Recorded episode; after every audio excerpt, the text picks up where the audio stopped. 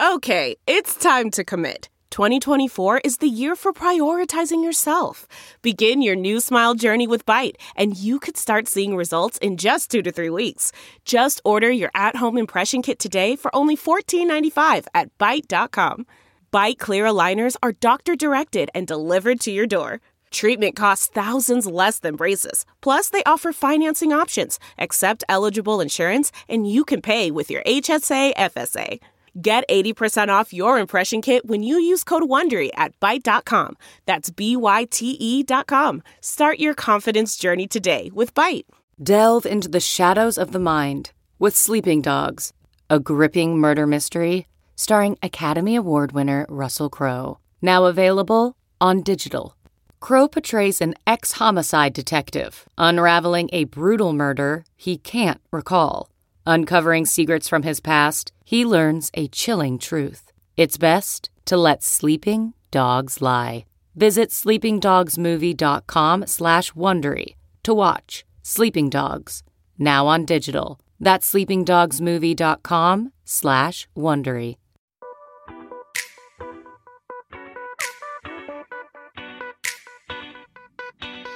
This is the Hash Podcast. Stay informed with the latest on Bitcoin, ETH, the metaverse, Web3, and more with stories that matter to the crypto world. All on the Hash for your ears.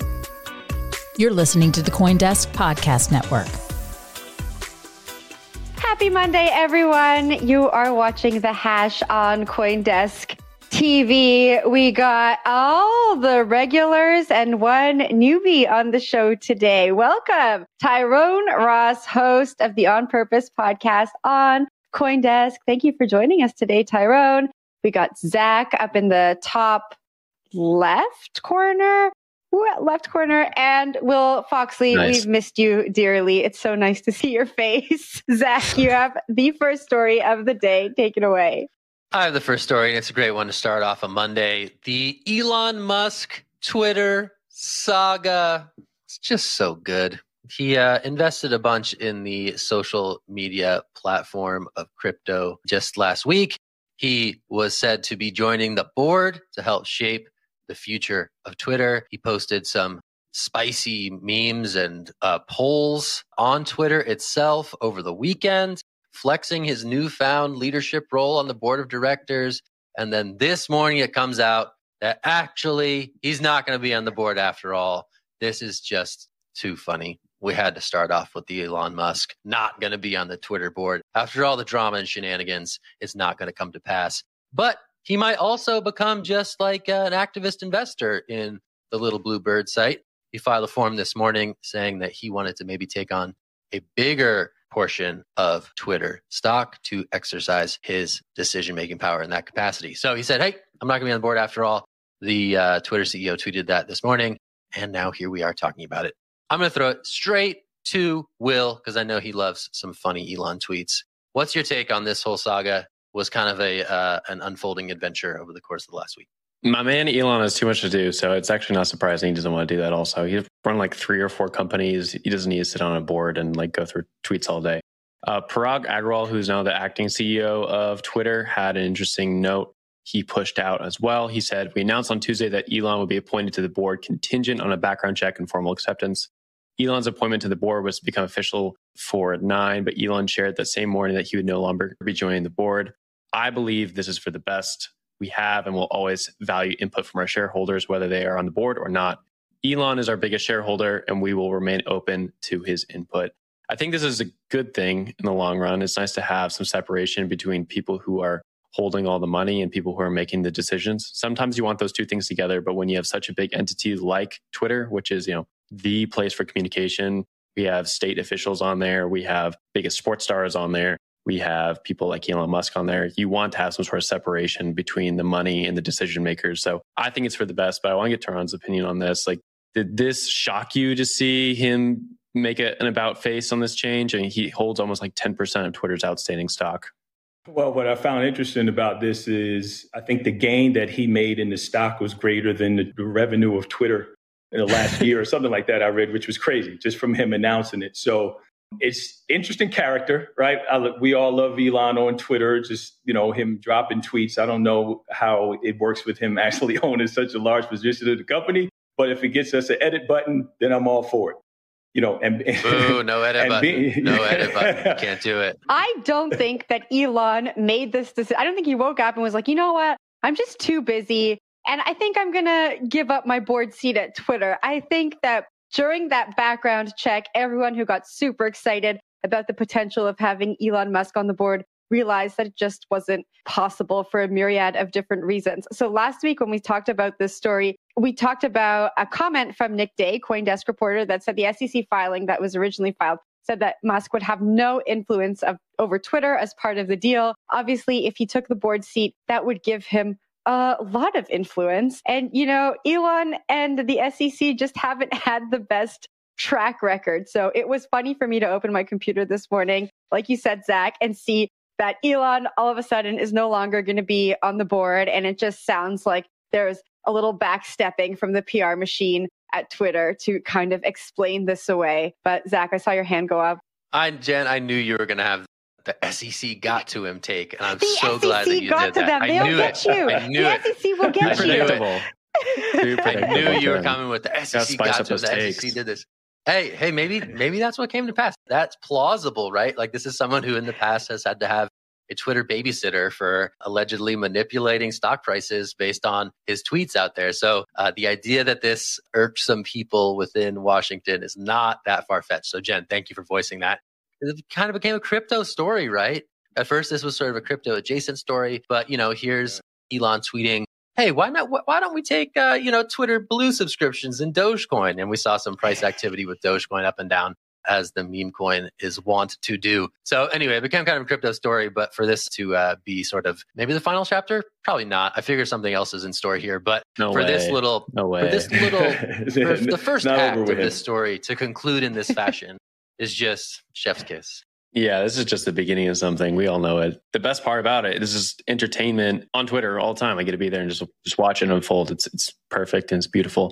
We'd stay with another entertaining subject line though, which is Luna, which is a coin a lot of Bitcoin maximalists don't like, is gobbling up all the Bitcoin in sight. They now have about 40,000 Bitcoin in their treasury, which is worth like $1.7 billion at this point. Every few weeks, they're buying a bunch of this Bitcoin to back up their stablecoin, uh, basically creating a reserve so that you can use their stablecoin and it's backed by something.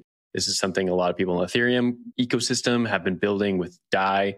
And now Luna, which is big in Southeast Asia and especially in Korea, is more or less like taking on that Ethereum ecosystem, but using Bitcoin to do it.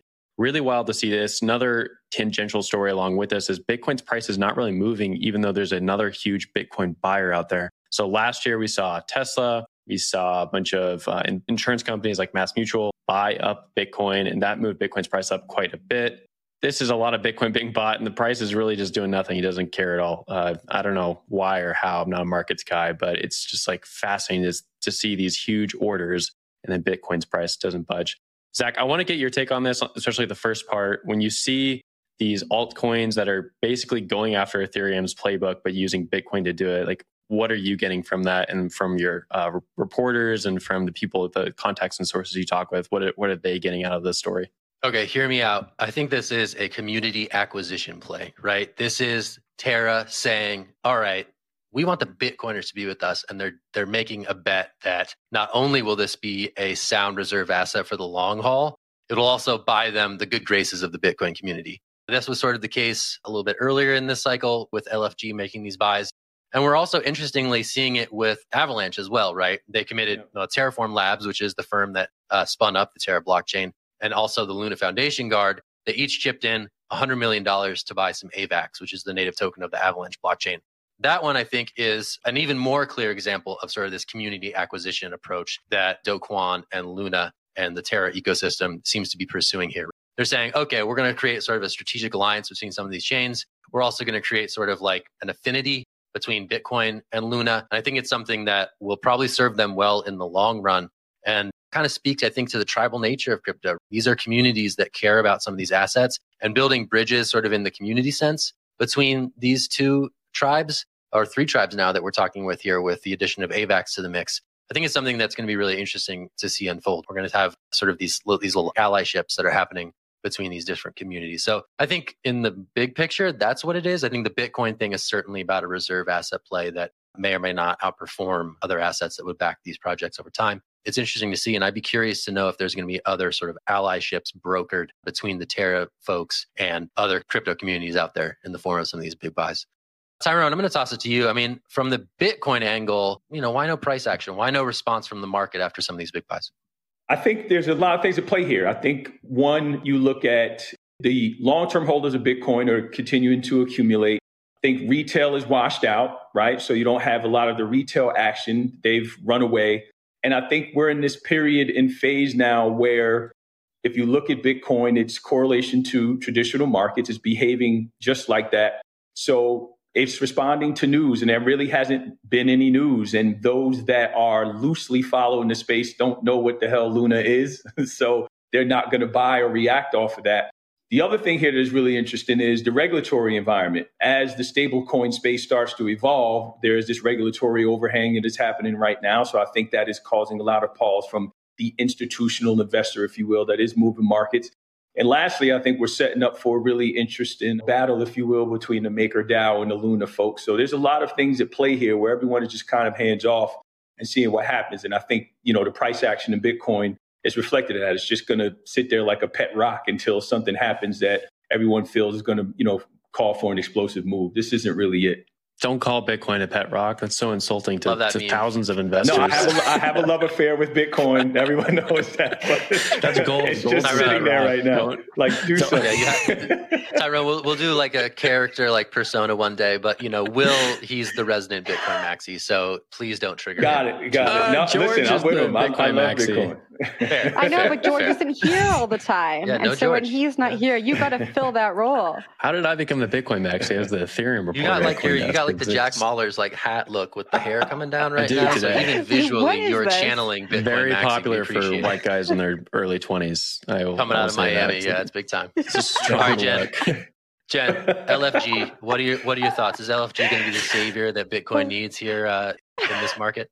I mean, I don't know. I had a bunch of questions that all of you guys answered really well. I mean, when I read this article, I, I thought, wow, now they have more exposure to Bitcoin than Tesla, and we haven't seen any movement in the market. And to what Tyrone was saying, my initial thought was, yeah, every other time we've seen this, we've had this big splashy news, mainstream companies Michael Saylor all over the news talking about why it's so important to have to continue to buy Bitcoin and have that long term strategy. And with this, if you don't follow the space quite closely, you don't really know what's going on. So I think maybe that's what happened there. I am in no way, shape, or form a markets expert, but that's what I thought when I read the story this morning. All right, we are going over to India where a lot of things are happening. So stay with me. Crypto trading volumes in India are down as much as 72% after the new tax law came into effect.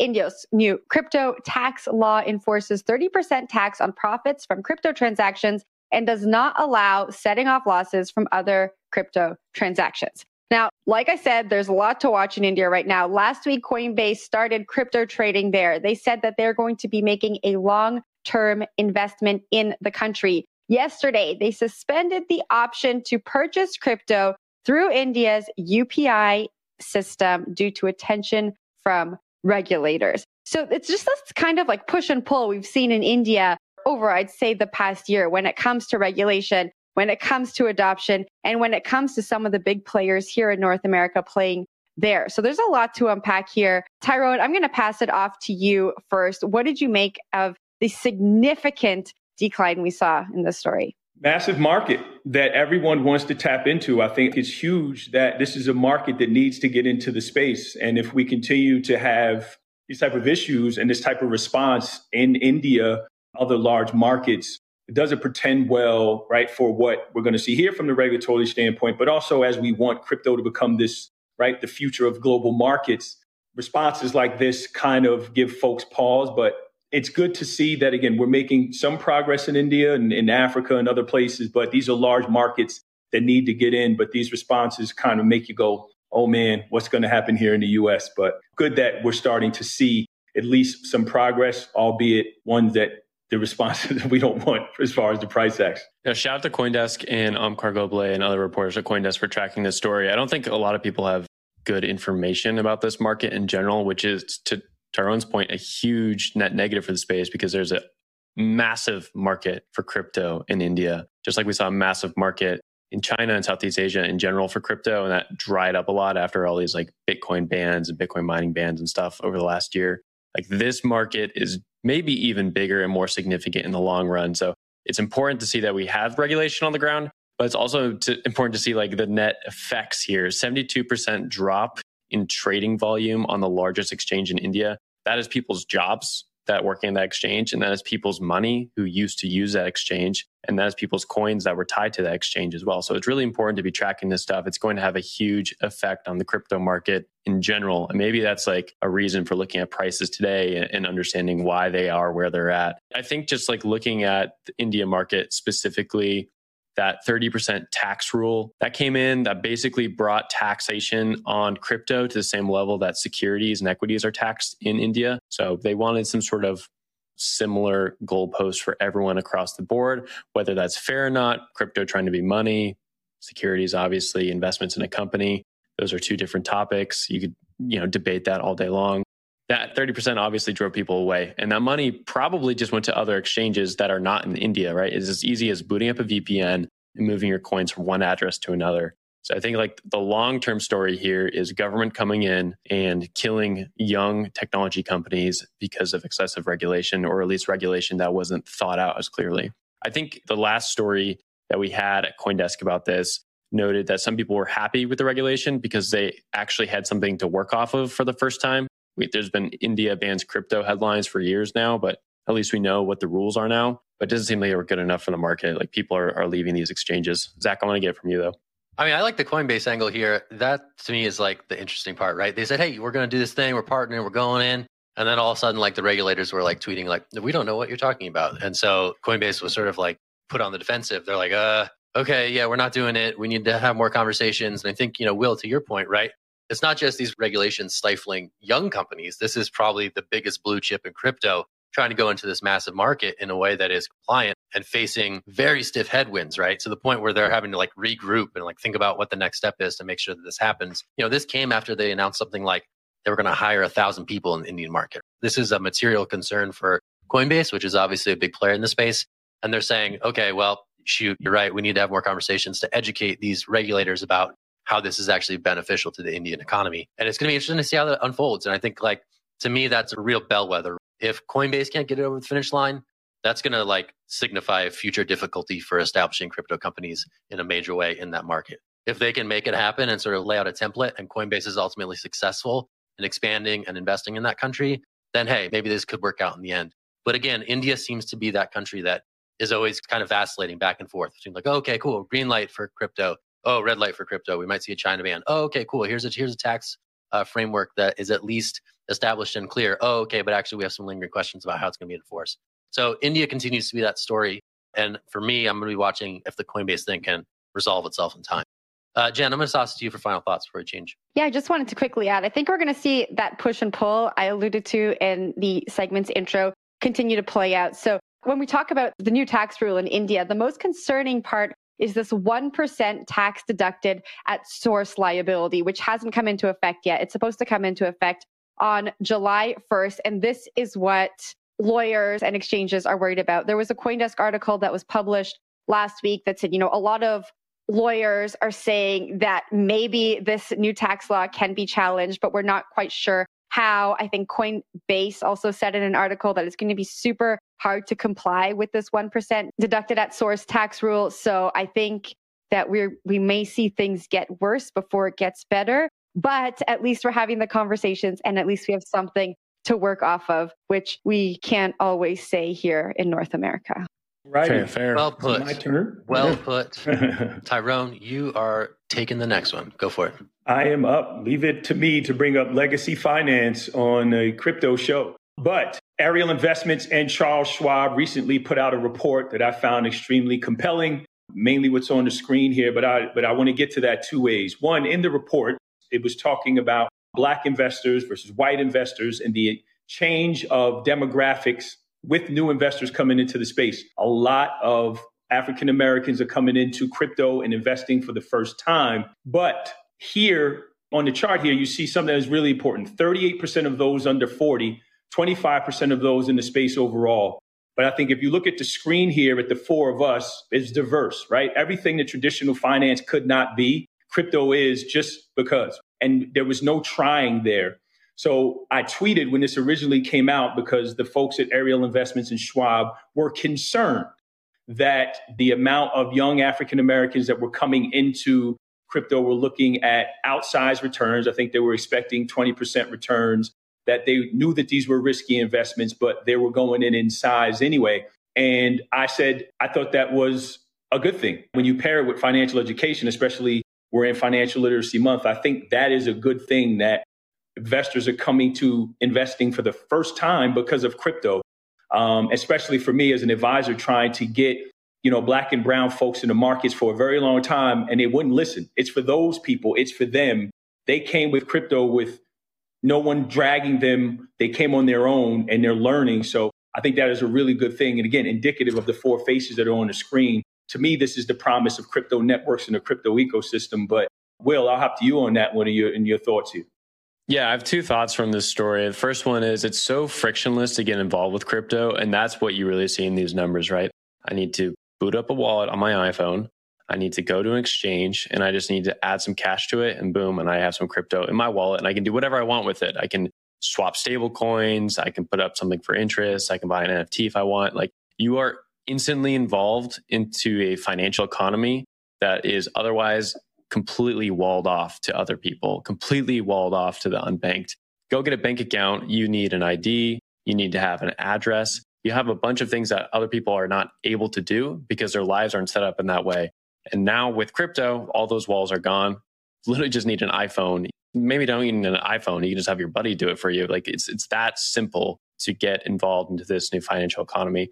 Second thing that was interesting to me out of this report was that they said, quote, black investors are also more likely than white investors to believe in- investments in cryptocurrency are both safe and regulated by the government to me, this is a really persistent, I don't know if it's like necessarily a lie or just like a misunderstanding, but that crypto is unregulated. Crypto is definitely regulated. Just depends on how you're talking about regulation. Uh, obviously, like some of the best headlines we're seeing over the last two years have been about regulation because a lot of people have concerns and questions about it. But those concerns and questions are is crypto going to be different? Is it going to be differently regulated than others in the future? Like, is the government going to go after Bitcoin for some reason, or is it going to go after crypto in general, broad strokes?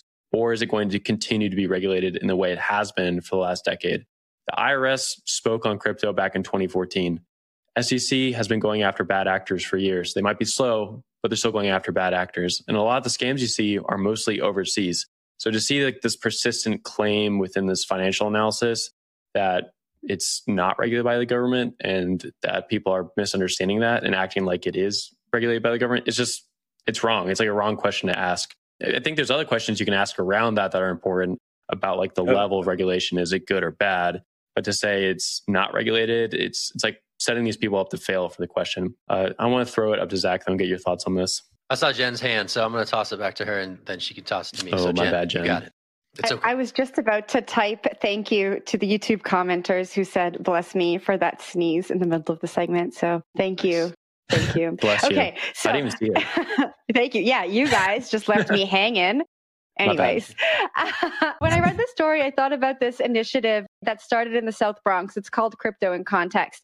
And it, it was really created to educate young Black and Brown people in the South Bronx about what crypto could do for them. And it wasn't just about investing in crypto, but they learn about working in crypto and the technology and, and how crypto can help contribute to this generational wealth and, and help contribute to black and brown people amassing wealth that maybe they couldn't do before because of traditional financial systems. And I was speaking to one of the instructors of this initiative, and he said one of the first questions he asked these young people who are in their 20s is, you know, where's the nearest bank in your community. And the actual nearest physical branch of a bank was more than 12 blocks away. And the financial services or institutions that were close to their neighborhoods were payday loan places. And so it was really easy for them to understand like, wow, there's this opportunity for me here in crypto. Like Will was saying, it's really easy to set up a wallet and get started. And I feel like there's a place here for me. And so when I saw these numbers, that scenario that I heard of, the numbers really spoke to them. What I zeroed in on was this kind of call for more education. And I think mm-hmm. that the platforms and publishers that are creating this education are doing a really great job. Uh, but maybe some of them aren't representative of the audience in the way that we should be. I mean, we're super representative on this show here today, and I think Coindesk does a really great job at it. But I would love to urge more of the institutions and people and everyone who's creating content and educational content to really think about the audience and, and think about the people who you're putting in place to create that content and make sure that that's representative because that will help address some of these education numbers that we saw here in this report. Well said. Mic drop. That was awesome. That was good. Drop that was mic. good. Yeah, I mean, I thought this was really interesting. I thought the tone of this report was really interesting and somewhat patronizing, actually. I thought, like the idea that you know, but risks emerge. That people who historically have not had access to the upside of financial markets are saying, "Oh, okay, here's an avenue for me to do that in a new way." And here comes a report from Charles Schwab saying, "Hey, but watch out, they're doing this in a new way. That's dangerous. We should be risky." I mean, there are certainly risks in crypto investing, and it is certainly a far more volatile asset class than other things in the market. But the idea that people should be sort of like, you know, like tisk tisk for investing in cryptocurrency here is something that is a bit off putting in this report itself. So it was interesting to see sort of the phraseology that, that was attached to some of these actually really interesting and I think positive usage numbers among certain segments of the population. So to see this sort of phrased in like, but risks emerge and here's some danger out there was a bit weird. So I don't know. I'm going to kick it to Tyrone for last thoughts on this one, and then we'll wrap this show after that. Tyrone, what do you got? Yeah, last thoughts are simple on my end. I think there's a vast need for investor education, investor education for those coming into the market and for those that put reports out like this that really don't understand why folks are coming to it. No real time payment system in this country, a lack of desire to own or interact with legacy systems that weren't set up for those that are considered an underclass in this country and a young investor base that are very used to doing these things on their phone. It's not scary to them we need to get over that hump, mass educate folks, and bring more people into financial markets. I think that's the only way this works. That was some good sats right there. Way to close it on two Satoshis. Well said. All right, that's it for the hash today. But we will be back tomorrow with more of the hash. And I think today is also the first day of our podcast experiment. So if you are hearing this mm. in your ears without using your eyes, thank you for trying that out. We appreciate it. Oh, we're doing this on a podcast now? Yeah, Will, you missed it. We had a big I announcement. Swear. Yeah, we're, we're, we're, amazing. We're everywhere. So, oh, there it is. And look at that. There's a nice thing that you can see if you're watching the television version. It's wow. the hash starting Monday. Crypto Podcast Network, Coindesk, killing it. All right, that's amazing. Thanks, everybody. I'm Zach Seward. We got Tyrone Ross. We got Will Foxley, and we have the great Jen Sanasie. Bless you, Jen. Today and every day, sneeze or no sneeze. Come back tomorrow. We'll do it again. It. This is Coindesk TV and the hash. Peace.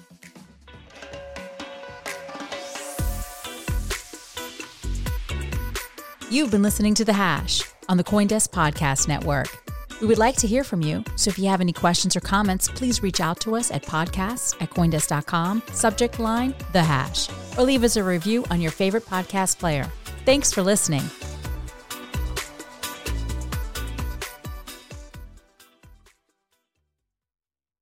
Why? Why? If you Why? have T-Mobile 5G home internet, you might be hearing this Why? a lot. Why? Every time your internet slows down during the busiest hours. Why? Why? Because your network gives priority to cell phone users. Why? Good question. Why not switch to Cox Internet with two times faster download speeds than T-Mobile 5G home internet during peak hours? Okay. Stop the whys and visit cox.com slash 5G home for details. T-Mobile prioritizes certain T-Mobile phone users over home internet users during times of congestion. You know how to book flights and hotels. All you're missing is a tool to plan the travel experiences you'll have once you arrive. That's why you need Viator. Book guided tours, excursions, and more in one place. There are over 300,000 travel experiences to choose from, so you can find something for everyone. And Viator offers free cancellation and 24 7 customer support for worry free travel. Download the Viator app now and use code Viator10 for 10% off your first booking in the app. Find travel experiences for you. Do more with Viator.